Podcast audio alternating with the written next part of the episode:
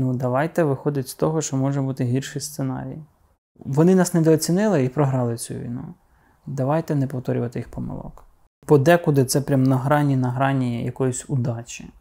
А подекуди цієї удачі немає. От три долітають. Долітають і влучають куди треба. Саме через те я відмовився свого часу і декілька разів закуповувати певне програмне забезпечення для наших спецслужб, оскільки в мене були сумніви, що цим же ж ПО не будуть працювати по мені. Але я маю як, ну, якусь тверду внутрішню віру і сподівання, що цього року багато всього зміниться в цій війні.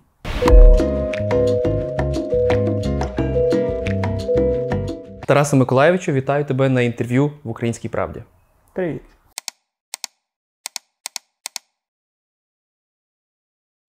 Давай все-таки поговоримо, що фонд за останні там 3-4 місяці витратив близько 2 мільярдів Понад гривень. 2 мільярди. Понад 2 Понад 2.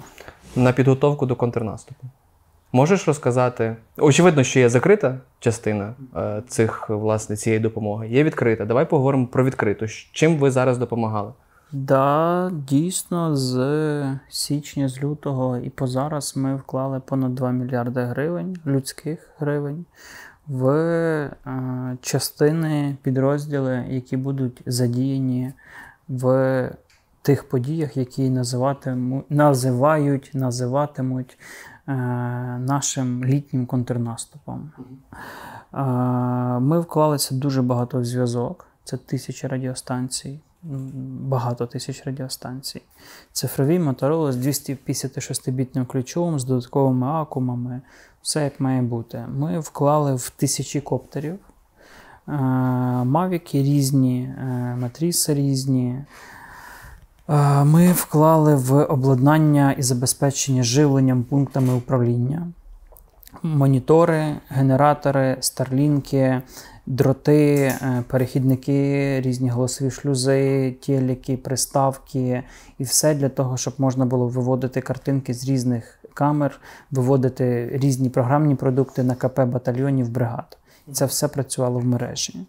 Ми вклали в е, тисяча тепловізорів, зайшла, 1550 приладів нічного. Да, 1550 приладів нічного бачення третього покоління з опами третього покоління е, від різних європейських постачальників.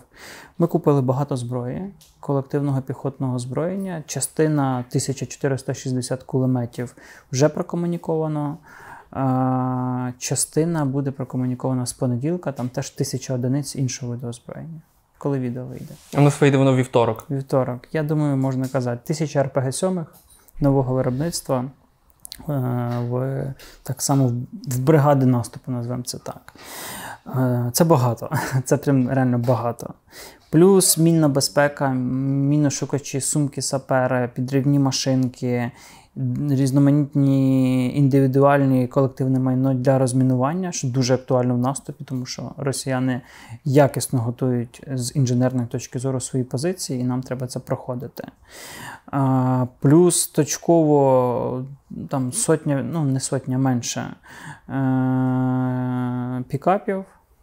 Е, Деякі бригади додатково їх отримали. Ми не комунікували, які, для того, щоб воно не, ну, як це, не давати додаткові ознаки, чого, чого комусь дуже багато прямо зараз, бо стає трошечки ясніше і зрозуміліше.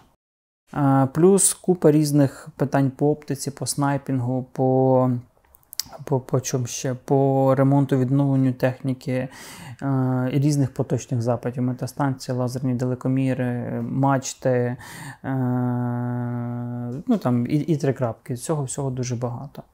Е, Це величезні кошти, це величезний об'єм закупівель, величезний об'єм навантаження і логістики на складський відділ, на менеджерів по роботі з військовими, які це все розвозять, забезпечують. Це ну, команда нормально за три місяці, так би мовити, вклалася. Е, Подивимося, як, куди і і що воно буде, і коли воно буде. Але з нашого боку, це був період, е, скажімо так, до якого ми акумулювали ресурс, щоб зараз його максимально вкласти. От ми це зробили. Далі далі буде для нас трошечки важче, але я сподіваюся, і робота буде трошечки вже більш вирівняна за цей період. А, Дивись, твої критики можуть зараз закидати тебе такими повідомленнями, що от, а чому ви не купуєте якусь супер нову там зброю, а купуєте кулемети? Або чому ви не назбирали там більше грошей і не купили F-16? Що ти на таку критику можеш зараз відповідати? Ну, то хай хтось покаже, як збирати більше коштів, чим ми. Е, я таких не знаю, е, особливо на зброю. А друге, ми купуємо те, що треба армії, це колективне піхотне озброєння. За вартість одного F-16 ми закриємо потреби, можливо, всіх сил оборони в ПКМах, РПГ е, і подібному виду озброєння, які на полі бою прям, ну, прям ним воюють, називаємо це так. Коли ми коли в нас зайшла ця 1460 ПКМів, е, під час розподілу там ціла війна почалась за них. От Вони треба всім: від ТРО до ДШВ, від ССО до до, до піхоти, від МП до до всіх. І ви визначите, кому ви даєте, а кому ви не даєте, враховуючи, що треба критично треба всім, і всі воюють. Хтось потріпаний за рік, хтось тільки сформований і маєте в бій. А, ну, Це важко. І спільно з КСЛом, з командувачами родів видів Генеральним штабом великою кров'ю, на жаль, але поділили якось так, щоб максимально ефективно. І ми б з радістю купували більше, але е, тут питання зараз виключно в коштах. Пріоритизація як відбувається в такому випадку, коли всім всього бракує, всім всього треба вже на вчора? Ну, Якщо ми говоримо про конкретний вид майна, наприклад, там ПКМ ті самі, то е, ну, складно відбувається. Хтось завжди більш потребує, чим хтось. От, А, так завжди дає. є, так? Ну, якось, значить, виділяємо. Ну, Ми не можемо всім допомогти, на жаль. Ми не можемо всіх рятувати. І держава жаль. не може всім допомогти. Держава і все не може попри. так само швидко. Але краще дати хоча б комусь, хоча б щось, чим не дати нікому нічого. Так само ну, наша задача, яка ми насичуємо. Якщо ми закрили цю бригаду, значить держава закриє іншу бригаду. Якщо ми дали там мавіки тепловізори в цей батальйон, інші волонтери дадуть в інший батальйон. Ну, от, Наша задача якомога більше вкладати. Там ми маємо можливість там, спілкуватися з вищим військово-політичним керівництвом і розуміти якісь напрямки і державної політики, що ми купуємо, що ми чекаємо від партнерів, і е, комунікуємо цей розподіл. То не ми кажемо, а ми хочемо. ПКМ в цю бригаду. Ні, ми проговорюємо чітко, щоб не дублювати, щоб не вийшло так, що ми дали в бригаду, яку виводять на ротацію, наприклад, або там знаєш, в тил на перегрупування, щоб не на той напрямок, на якому не буде ніякого руху, а на той, де воно буде дійсно треба. Для того треба мати тісну взаємодію з військовими. А військові якось поділили між волонтерами, до речі, потреби? Е, ні, звичайно, це так не працює. Так не працює? Дуже багато людей дуже довго чекали цей контрнаступ. Генштаб дуже довго е, готувався, е, Збройні сили, е, влада всіх рівнів, і стається підрив Каховської ГЕС. Як ця історія із підривом Каховської ГЕС може повпливати на контрнаступ? Воно затримує нас? Я не знаю. Я не певен, що в цьому є якісь критичні проблеми для того, що ми називаємо контрнаступом. Е, ми ж не знаємо, де він буде. Не знаю. Ну, бачиш, Ми ж не знаємо, який його задум. Ну і я чесно кажу, я не знаю, бо я не питав, бо мені насправді не дуже цікаво. Е, Відповідно, ну, військові мають план А, Б, С, Д і там багато далі літер. Вони по них рухаються. Наша задача їм спростити і допомогти в їх роботі. Канцлер Німеччини е, пан Шольц назвав підрив Каховської ГЕС новим виміром російської війни. Чи погоджуєшся ти з канцлером? Mm, не знаю, дискусійно. З... Чому дискусійно? З... Ну, Тому що з точки зору техногенної катастрофи, це дійсно ну, поки що такого не було та, в цій війні. З точки зору того, що ми отримали там, з екологією на е, в східних областях, там Харків, Запоріжжя, е, Херсонщина, Миколаївщина, це ну, а що, то не було для них проблемою? Ну, Якось дивно. Е, захоплення атомної електростанції і перетворення її в військовий об'єкт це теж нічого. І вони зараз ніяк не реагують, по суті, Ну, світ. Ну, тобто такі- вони дають заяви і все. Ну, такий світ, така наша реальність. Е, Добре, давай, подивимось на цю історію із Каховською ГЕС е, під різними кутами. От, окрім терору, реальної шкоди, антигуманності, ну я навіть не знаю, що ще можна, які епітети тут підбирати. Але що воно дає росіянам?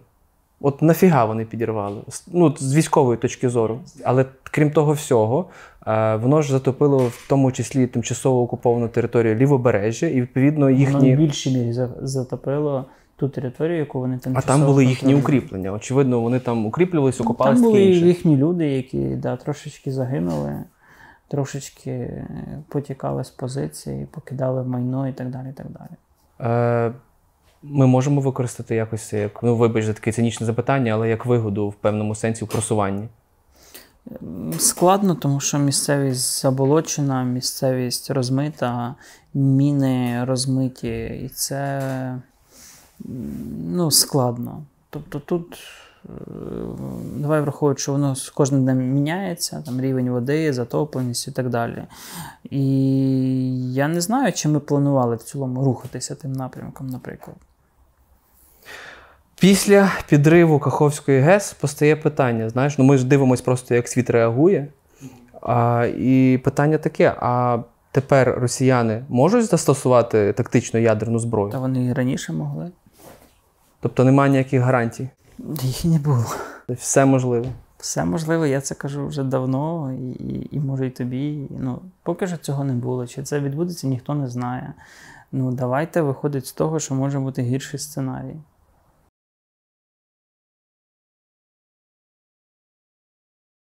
Очевидно, що ти стежиш за ситуацією на фронті, аналізуєш е, різну інформацію, комунікуєш напряму із військовими різних рангів. Е, Що тебе за останні півроку здивувало на полі бою? Була якась така операція, яка в тебе викликала. Ну, це трохи переоцінене судження про мою суперкомунікацію з військовими. У нас це роблять трохи інші люди в фонді, і я займаюся трохи іншими питаннями. Але ну, в якійсь мірі, звичайно, воно все присутнє. Здивувало, ну, мене порадувала робота Петріота, наприклад. І те, як е, протиповітряна оборона повітряних сил сухопутних військ е, швидко вчиться, швидко опановує західну техніку і намагається розкрити максимум її потенціалу. Це, е, ну, це прям круто. Цього не очікували ні західні партнери, ні, напевно, ми самі, але наші чоловіки, жінки з ППО і повітряних сил, і сухопутних військ прям топ. Е,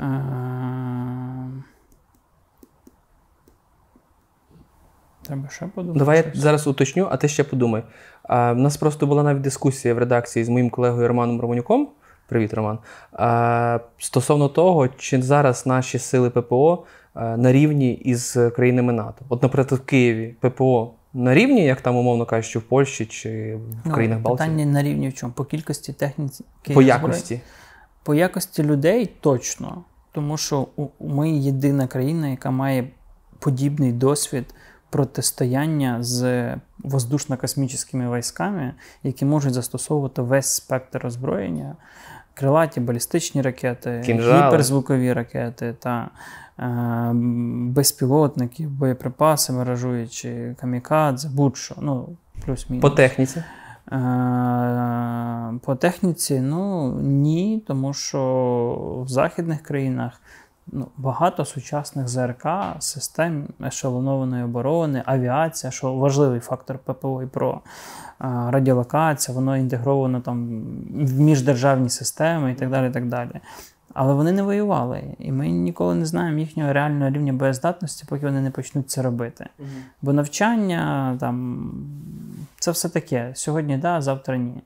У нас раніше теж так було. Якщо навчання для винищувальної авіації, то вони відпрацьовували. Якщо навчання для е, ЗРК, то вони відпрацьовували. Ну, Угу. Навчання така історія. А реальний бойовий досвід він унікальний. У них цього немає. А у нас є. І він не просто з якимсь противником, це не Лівію бомбить, це з сильнішим противником. І ми якісно тягнемо цю, цю ношу. Е, можливо, ти стежив за інформаційним полем, російським в тому числі, як росіяни підготувалися до нашого контрнаступу, де вони окопалися найбільше.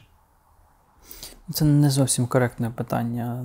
По всій лінії оборони вони мають ті чи інші. Те чи інше інженерне, інженерну підготовку позиції mm-hmm. в декілька ешелонів оборони і так далі. і так далі. Очевидно, Запоріжжя, Мелітополь, Такмак, е, Маріуполь, е, вихід на Крим це те, що будь-хто, хто відкриє карту, може логічно прикинути, куди може бути наступ. Але і Збройні сили теж як це, знають, що роблять. Тому росіяни не варто їх недооцінювати. Е, нація, вони, звичайно, гній, але е, воювати вони теж вміють. Техніки в них теж багато. І техніка у них подекуди не найгірша. І вони її роблять, і і можуть, і, і гроші мають скуповувати по світу і так далі. і так далі. Вони сильний противник, його не можна недооцінювати. Ем, ну, Вони нас недооцінили і програли цю війну. Давайте не повторювати їх помилок.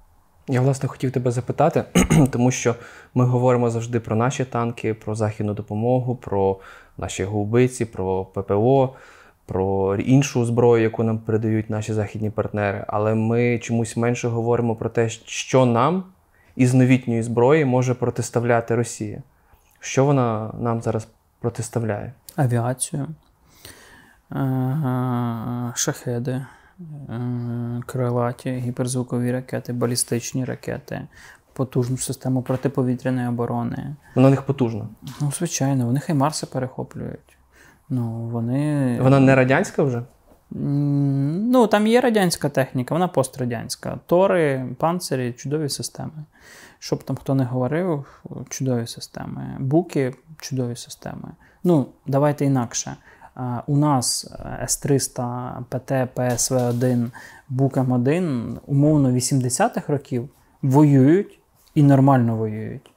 То чому техніка на 20 років новіша, на новій електроніці, на нових комп'ютерах з кращими характеристиками має бути гіршою? Люди можуть бути гірші і, скоріш за все, гірші. А залізо воно прямок. Тим паче вони випускали його плюс-мінус постійно після після розвалу Союзу. Вони вдосконалювали, вони продавали і так далі. Це може не ідеальна техніка, але вона хороша. І вони її випускають. А люди гірші, ти кажеш, так? Да? Ну, ну в плані підготовки. То, що вони не люди, люди це понятно. Да. Е, Люди гірші, досвіду менше, мізків менше, пияцтва більше, деградації більше, освіти, мотивації менше. У нас цього всього краще. У нас кращі люди, і це нас дуже сильно виручає. І мотивація наших людей вища, бо вони воюють за правильну справу, а не як нація гній за окуповані території. Тебе в поплаві про це питали, але я все одно хочу з тобою про це поговорити. Е, тебе запитували про обстріли всієї території України. Яка була мета цих обстрілів? Е, все-таки, і ти так дуже якось дуже акуратно відповів, що в принципі вони частково досягли своїх цілей.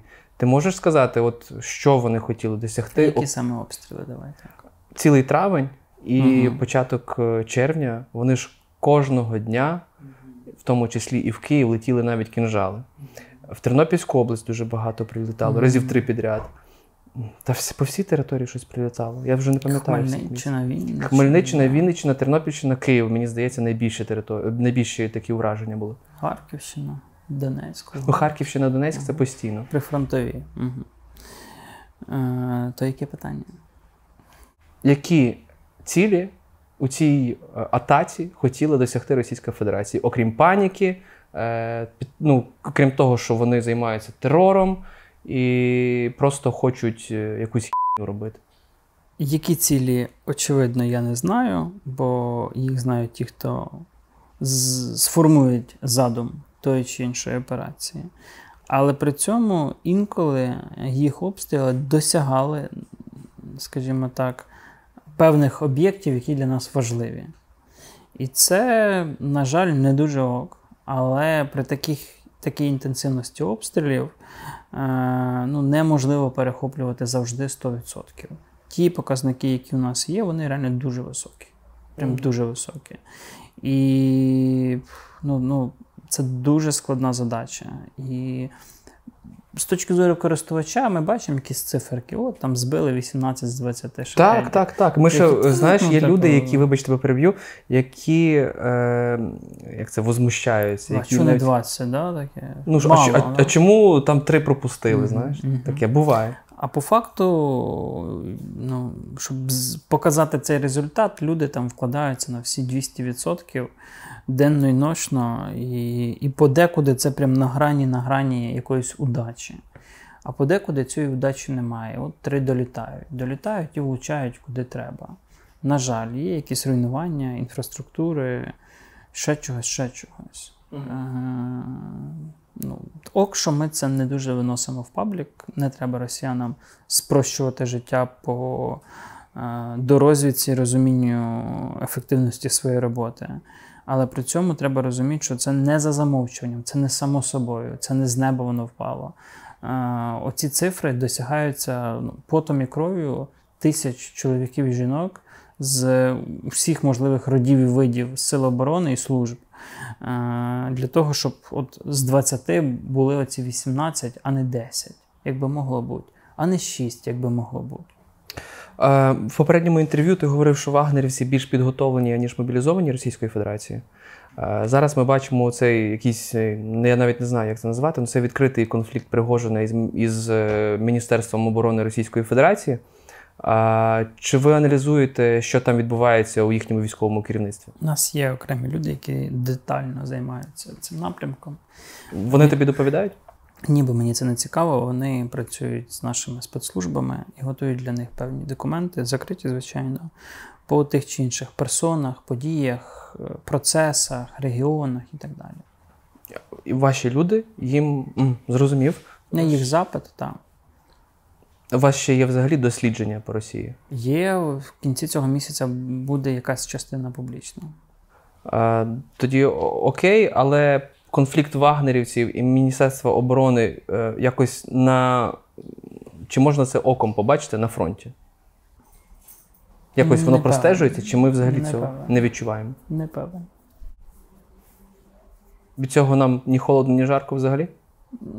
Ну, від цього нам приємно, але легше сильно не стає.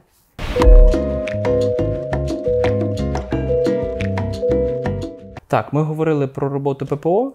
У вас зараз є новий проект. Та, запакуй, Запакуй там. небо. Да. А ви маєте зараз я пере... вибач, гляну, ви збираєте 330 мільйонів гривень для посилення а, протиповітряної оборони. В чому суть цього проекту?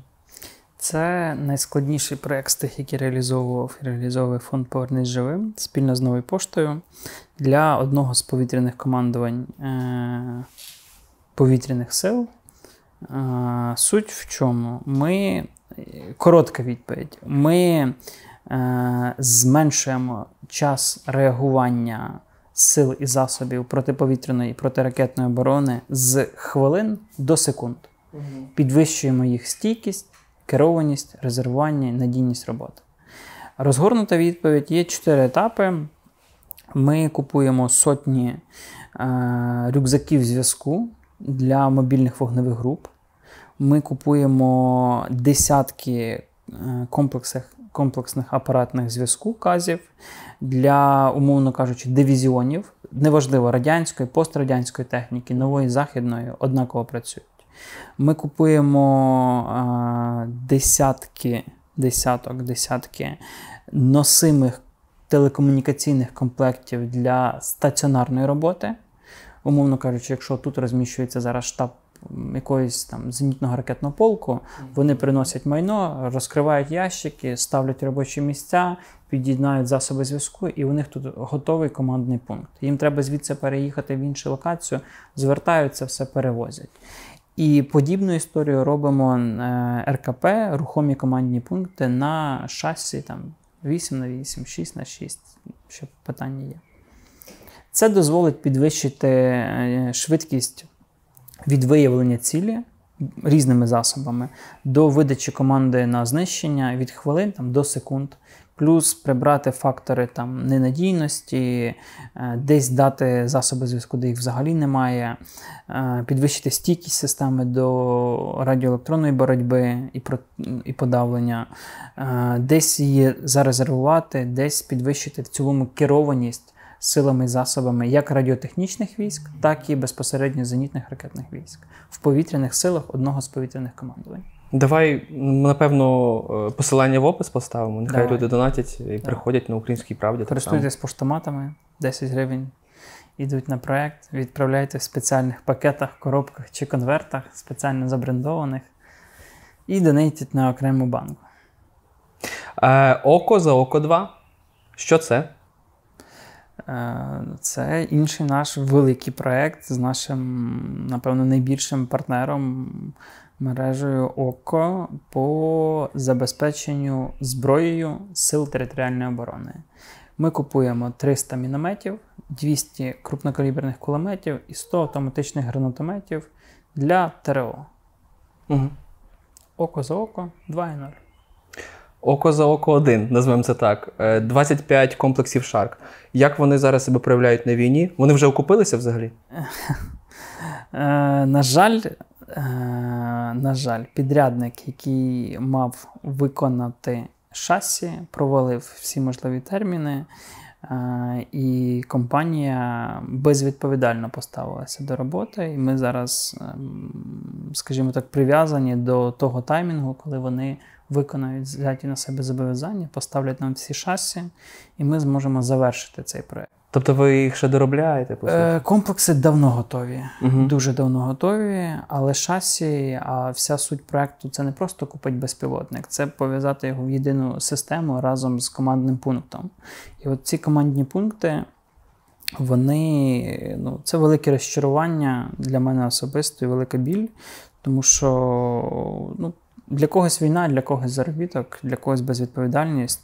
І 2-3 тижні, коли все буде, це просто ну, багато можна різних слів говорити. Хай завершить цю історію, а далі поговоримо про штрафні санкції. Хотів тебе запитати про байрактари. Минулого року ви уклали величезний договір на 16,5, здається, мільйонів доларів із Байкаром на поставку комплексу Байрактар. Там три безпілотники було і ряд Командний інших. пункт, боєприпаси, повний набір запчастин, комплектуючих, там, специфікація на 10 сторінок. Я чого запитую? Тому що не так давно в Києві збили Байрактар. Це не наш. Не наш, не це нормально. Ну, Як наш український, але не наш не фондівський. Ага, все, ваші байрактари цілі. Е, Дивись, на на одній з останніх поплав тебе якраз і запитували стосовно байрактарів. Mm-hmm. І ти сказав, що насправді на початку повномасштабної війни Байрактари відіграли ключову роль, і як ти сказав, байрактари можливо врятували Україну у цій війні. Можеш пояснити, чому? Як це було? Тому що байрактари, точки, е, піони виявилися нашою ну, такою стратегічною зброєю, найпотужнішою. І байрактари це високотехнологічна зброя і високоточна.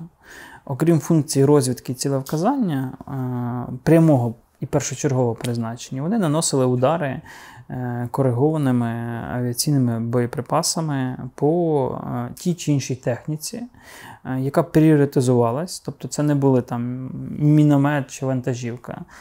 Це були паливозаправники, це були зенітні ракетні комплекси, станції РЕБ, РЕР, командні пункти і щось подібне. Умовно кажучи, там танк це була не ціль на той період часу, тому що я їх неміряно було. А от збить чотири паливозаправника, через які зупиниться танкова рота, екіпажі покидають танки, ми їх потім заберемо собі. Оце вже розумно. Оце робили байрактари. Вони зупиняли колони, які їхали на на, на Київ, на, там, з Херсонщини, з ну, Запоріжжя, тобто на, на півдні, на Харківщині. Е, ми їх багато втрачали, бо як будь-яка техніка, вони теж збиваються. Mm-hmm. Вони перші, напевно, хто. Ні, не перші, перші, напевно, точки були, хто почали завдавати удари по об'єктах військових на російській території. І там були відео потім з Нафтобаз, з яких росіяни брали це паливо для своєї армії, яка наступала. І одна справа там бить, спалювати 20 паливозаправників, які треба ще знайти, а інша справа залетіти на 150 кілометрів і збити чи підпалити нафтобазу, де воно все тримається. І це робили байрактари. І ну, якби не вони, нам би дуже важко було б. Вони, точки, піони е- з точки зору техніки, ну, дуже сильно витягнули. Прям, Прям дуже сильно. Зараз є потреба в байрактарах? Звичайно. По-перше, виріб вдосконалюється дуже сильно за, під час нашої війни. По-друге, на нього турки презентували нещодавно нові боєприпаси з дуже великою дальністю і потужний БЧ.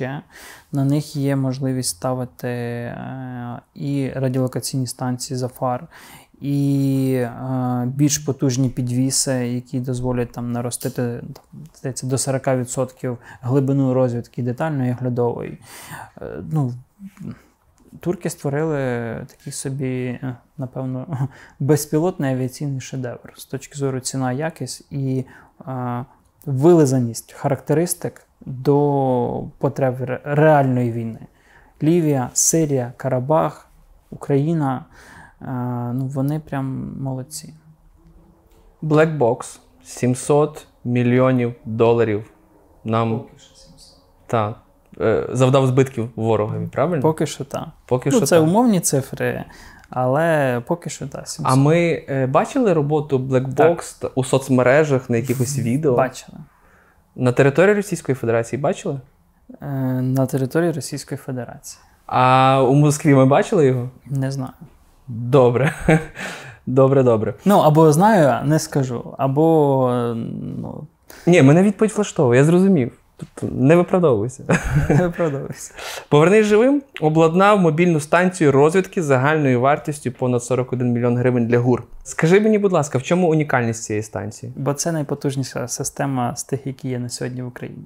А як вона зараз їм буде ну, допомагати ГУРу під час повномасштабної війни? Вона Бо вона дозволяє робити те, що не, ну, що не було чим робити на ту глибину, на яку ми не вміли робити з там, супершироким спектром функцій. Це е, давай. Це тема, яку ми реалізовували десь ну, майже рік, десь здається, з липня минулого року, з червня минулого року. Ні, червень, ну я вже не пам'ятаю, червень-липень, хай буде з середини літа. Майже рік. Е, дуже складне. Обладнання від е, топового світового виробника, е, на яке ми трохи ну, дуже важко завозили. І тут треба подякувати компанії Інфозахист. Ну і воно найкраще з того, що є в Україні. питання. Воно працює якраз по зв'язку мобільних телефонів? Воно почало працювати на другий день, як надійшло в ГУР, поїхало зразу. Що воно робить, я не скажу. Чи є добре, тоді так е, мушу це запитати. Ми ж в Україні, а в Україні все можливо. Да. Чи часом е, оцю е, супер класну Я історію знаю, що ти хочеш станції запитати. часом не Е, будуть використовувати проти політичних опонентів, проти там незалежних людей, проти волонтерів? Е, Саме через те я відмовився свого часу і декілька разів закуповувати певне програмне забезпечення для наших спецслужб, оскільки в мене були сумніви, що цим же ж ПО не будуть працювати по мені. Але це конкретно військова машина, яка пішла в руки топовим спеціалістам в цій країні, які займаються військовими питаннями. І при всіх е, багатьох питаннях до ГУРа е, це структура, яка ну, маленька, назвемо це так, на фоні Сил оборони в один там, і один мільйон людей, маленька, але в якій зібралася величезна кількість дуже компетентних і кваліфікованих людей. Прям величезна. Від аеророзвідки до ходить ножками, від. Е, Скажімо так, зібрати правильний вибуховий пристрій під правильну задачу до тих, хто вміє слухати або давить, або літати, або, або і там три крапки. Дипломатично відповів.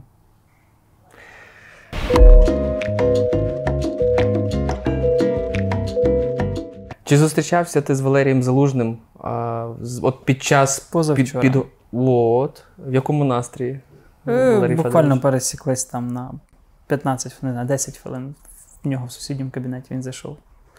Настрій не вловив? Е, Ну, ми бачились минулого тижня, здається, минулого десь там на півгодинки, годинку говорили про поточні справи. Е, ну, настрій хороший, ну, бадьорий, назвемо це так. Я, я ніколи не чув від людей, що, які зустрічаються з залужним, що в залужного якийсь там поганий настрій був. Ну, людина повністю в війні. Давайте так. Людина максимально в контексті війни. Е, В неї це виходить, як мені здається, відмінно. І людина на своєму місці робить те, що в неї виходить якнайкраще. Е, Ну, звичайно, є питання нюанси по об'ємах допомоги, закупівель, техніки, озброєння. Тому що для, для війни, для контрнаступу, для тих задач, які ми собі ставимо, там вийти на кордон 91-го року, тих сил і засобів, які є в Україні, очевидно, недостатньо. Ну, критично недостатньо. Але при цьому в цьому є якесь воєнне мистецтво знаходити способи, як з тим, що є, досягати того, що потрібно. На твою думку, він зараз відчуває свою історичну вагу? Ну, очевидно, так. Ну, нема сил, які під- підштовхують е, Валерія Залужного йти в політику. Я Очевидно, що є. З ним про це ніколи не говорив, напевно. Напевно, давайте так. А, можливо, навіть взагалі ніколи. Ну, тобто, після 24-го точно ні. До 24-го, напевно, теж ні. А, Пам-пам-пам, да, я подумаю. Ніколи. І мені здається. Ну, мені складно уявити, що і як мало бути, щоб щось змінилося, але ми живемо в світі, де все можливе. Мені би хотілося, щоб всі були на своїх місцях. І він на своєму місці робить нормально свою роботу. Е, Хай її далі робить. Скажімо так, до, до Повернись живим, е, ти дуже серйозно займався, скажімо так, виборами, виборчими процесами, слідкував за ними. Ти був координатором опори у, на Житомирщині. Ти Києві. саме в Житомирі був чи в Житомирській області Ні, ти координатором області. був? З 12-го року в області, потім в Києві, потім в Києві, потім в області. Я чому це підкреслюю? Тобто в тебе є експертність, в тому числі і в розумінні політичних процесів в Україні. Але на твою думку, які нові політичні ніші з'явилися під час повномасштабної війни? На кого є запит тепер? Банально на нові обличчя. Е, ну, по-перше, в нас немає, немає адекватної опозиції. Позиції чи опозиції? Опозиції. Угу. Опозиції. Ті політичні сили, які а, про це говорять і претендують на це, з старої команди, вони максимально деструктивні і подекуди незрозуміла різниця між ними і якимись проросійськими силами. Е, на жаль, я думаю, що у нас точно буде формуватися декілька нових політичних середовищ. Вони вже формуються насправді. Із волонтерського кола, із е, воєнного кола, із, е, можливо, бізнесового кола. Тому що ну, війна прибрала ОПЗЖ і багато. е, Багато політичних сил, які завжди історично були потужними на Сході, на півдні. Війна змінила, змінила населення, тому що ми не знаємо, скільки нас людей. Величезна кількість виїхала, величезна кількість перемістилася всередині країни. І це дуже сильно змінює, в тому числі як електоральне вподобання. Багато хто зі Сходу, з півдня переїхав в центр або на захід. Багато хто повиїжджав. І якщо раніше ми плюс-мінус розуміли, які політичні сили, де сильні, де вони завжди проходять, ну, плюс-мінус, і там навіть прізвища партії мінялись, прізвища завжди лишалися, то зараз це все змінилося. Дуже багато старих політиків, так як при Зеленському, коли він прийшов і поховав таких мастодонтів, як Литвин, наприклад, здавалося, та, з Новоград-Волинська, просто перекрестивши їх і відправивши на смітник історії, називаємо це так. Так само і ця війна відправить ще багато кого туди. І їх місце має хтось зайняти. І я сподіваюся, що ну, воно так плюс-мінус само вийде. Нові покоління, нові люди різні займуть ці місця. Питання, як вибори там осінь, весна, як там з війною, Мгм. на яких умовах, що там з Кримом, що там з і З пішло. Мгм. Да, да, да. Ну, ти кажеш так досить категорично, категорично, що ОПЗЖ похоронене, а я ну, все одно думаю, що Вони, вони трансформуються в щось інше, проукраїнське, але це буде щось інше. щось проти Європейського Союзу, На- там проти НАТО. Ніхто не насмілиться зараз виступати проти Європейського Союзу і проти НАТО. Ніхто. Це буде за промислову Україну, наприклад. Партія зелених мертва, да? ніша зелених в Європі завжди займала якусь, якусь свою, там, свої умовні 10%. Це буде щось про, там, про, про економіку, про промисловість. Ну, подивимося. Типу управлінці. Типу управлінці. Типу управлінці, да, по відбудові країни, такі тверді хазяйственники. А, знову ж, на яких умовах і коли завершиться війна? І А- чи вона завершиться, чи вона перейде на паузу? Да. І щоб закрити цей блок, чи багато людей займаються в Україні волонтерством, щоб знайти своє там місце у політиці? Я без прізвищ тебе запитую. З загального пула волонтерів дуже мало. Але з ключових прізвищ доволі багато. В цьому фонді, в цій будівлі, я думаю, ніхто. Про неживим ніхто. Я на то сподіваюся. Для нас, для мене особисто, аполітичність, рівновіддаленість і рівнонаближеність до всіх суб'єктів, вона важлива. І скільки я там третій рік на цій посаді, ми доволі якісно лавіюємо між усіма. Ми намагаємося ні з ким не конфліктувати, ні з ким не товаришувати, і плюс-мінус з усіма бути на однаковій відстані, на однаковому рівні співпраці.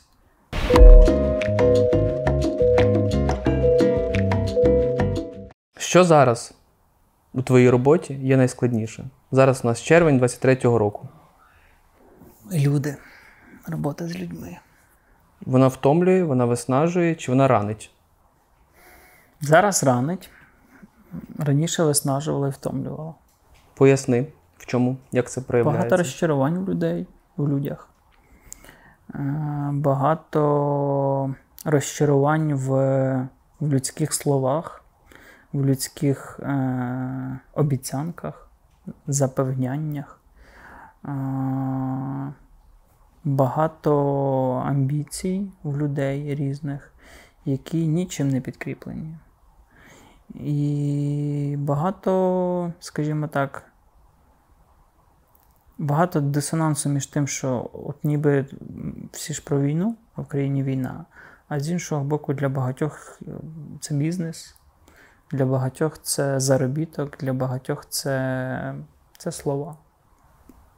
Чи правда, що раніше до тебе додзвонювалися е, там родичі загиблих і звинувачували тебе, що ти, умовно Ну, Весною кажучи, минулого року таке було, так. В березні, наприклад. що ти тоді робив? Як, ну, як ти в таких ситуаціях взагалі діяв? Поговорив, відповідав, пояснював, йшов далі. Ну воно ж накладається все, воно збирається. Як ти себе, як ти себе потім збирав? М, Ніяк, робив роботу. Дивись, минулий рік він був ну, дуже важкий емоційно. І я... ми його прожили, та, пройшли, пробігли. І я не дуже люблю копатися в періоді весна-літо минулого року. Я швидше зараз думаю про це літо, про осінь. От, про майбутнє. Минуле було, яке було. Треба ставити крапку і рухатись далі. Підводить риску, від неї опиратися і рухатись далі. Треба думати про майбутнє, а не жити минулим. Ну, оскільки давай вже про майбутнє, ти сказав е, або в інтерв'ю, або на, або на, на якийсь із поплав, що зараз у нас е, мушу підглянути саме як формулювання, аби було точним, е, що ми наближаємося до пікового етапу війни. даного етапу війни. Да. Що ти мав на увазі? Що за ну що під Ну, цим піком ми ти зараз маєш на увазі? в тій чи іншій формі рано чи пізно перейдемо в щось, що в суспільстві, в нашому суспільстві голодних ігор називають контрнаступом. Е, Після цього щось відбудеться. Уявляємо сценарій, що ми беремо Мелітополь, заходимо в Маріуполь, російська армія сипеться, за, за, заходимо в Крим, там Красноперекопськ, десь, десь кудись заходимо просто. А, і на цьому наш ресурс вичерпується. Ми зупиняємося. Це означає, що далі немає техніки, людей, е, озброєння, боєприпасів. Далі робить наступний ривок. В росіян та сама історія. Або навпаки, ми зараз йдемо в те, що ми називаємо контрнаступом, у нас нічого не виходить е, з, з тих самих причин. І воно десь там, десь на 10 кілометрів, десь на 50, хай. Ну, от. На карті Великої України навіть непомітно буде, плюс-мінус. Е, і на цьому все зупиняється. І це означає, що ні ми, ні вони не можуть наступати. Тобто пробувати, да, а от так, щоб взяти якийсь обласний центр, не можемо. І що далі ми робимо? От це питання. Переговорний процес. Ми ж прийняли рішення РНБО, що ми не ведемо ніяких переговорів з Путіним. Угу. Ми не ведемо. А Штати ведуть? Так. Німеччина, Франція. Вони не, від, вони не приймали рішень таких, як мінімум. Що ми будемо робити далі? Ну, от я не знаю. Тому я би хотів, щоб пішов перший сценарій, коли ми е, вклалися в сили оборони якомога більше, е, мобілізувалися якомога сильніше, відпрацювали те, що наше суспільство голодних ігор називає контрнаступом, і спробували по максимуму повернути свого.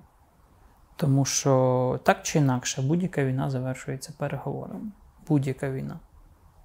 В 45-му, всі подальші. Але якісь воїни завершуються чіткою, чіткою крапкою, а якісь, як на 38-й паралелі, завершуються постійним конфліктом, який в будь-який момент може в щось перерости. І ми чомусь думаємо, що війна от сьогодні є, от завтра вона завершиться, і будемо жити як в 2012 році. Хороший рік був. Прекрасно. Е, так не буде. Та, Корея і Корея одна країна. Та, і ті, і ті. І два різні світи І два різні світи. На відстані в 10 кілометрів один від одного. При тому, що Сеул знаходиться від кордону на, на відстані артилерійського пострілу. Е, Слава Богу, Київ подалі. І, і вони скільки десятиліть так живуть? Багато. Так. І таких прикладів є багато. Ізраїль ніби все ок, але кількість ракетних обстрілів можливо більше, ніж в Україні за рік. Е, але ніби все ок, і там того Ізраїля всього нічого на фоні площі України. І таких країн дуже багато.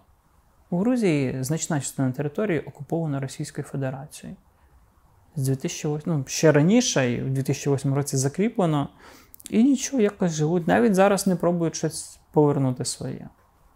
А є приклади Азербайджану, які багато десятиліть виношував повернення своїх територій і повернув це. Ти бачиш передумови, що цього року може закінчитись війна? Е, теоретично, так. Да. Буданов сказав. Ну, Буданов сказав, що до кінця весни в Крим можна зайти. Та він колись ходив, він знає, куди можна. В попередньому інтерв'ю я тебе запитував там про псевдоекспертів, і ти навіть мене трохи насварив, на що я називаю ці прізвища, адже їх популяризую. Тому я хочу тебе запитати: а кого ти рекомендуєш слухати стосовно війни? От на кого орієнтуватися, кому можна вірити, хоча б орієнтовно? Мілітарний, повернись живим, офіційні джерела органи влади. З тих, кого я ще читаю, я читаю новинарню.